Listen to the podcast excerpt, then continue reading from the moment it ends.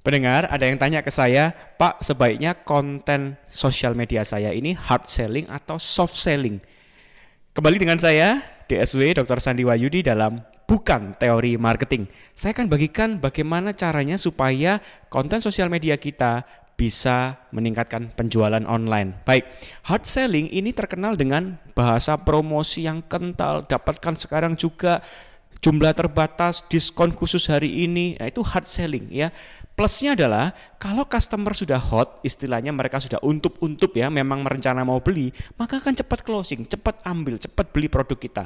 Nah, minusnya kalau terlalu banyak konten hard selling kayak promosi terus, maka orang kan jenuh orang kan enek dan follower kita pasti jumlahnya peningkatannya sedikit.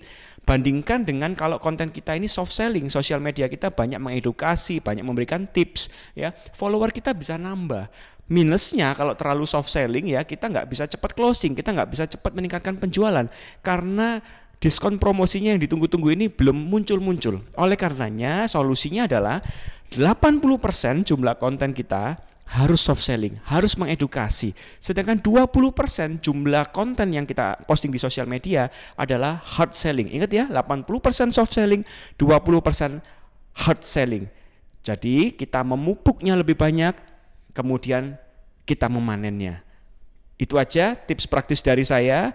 Terus ikuti dan follow Instagram pribadi saya at dsw sandiwayudi.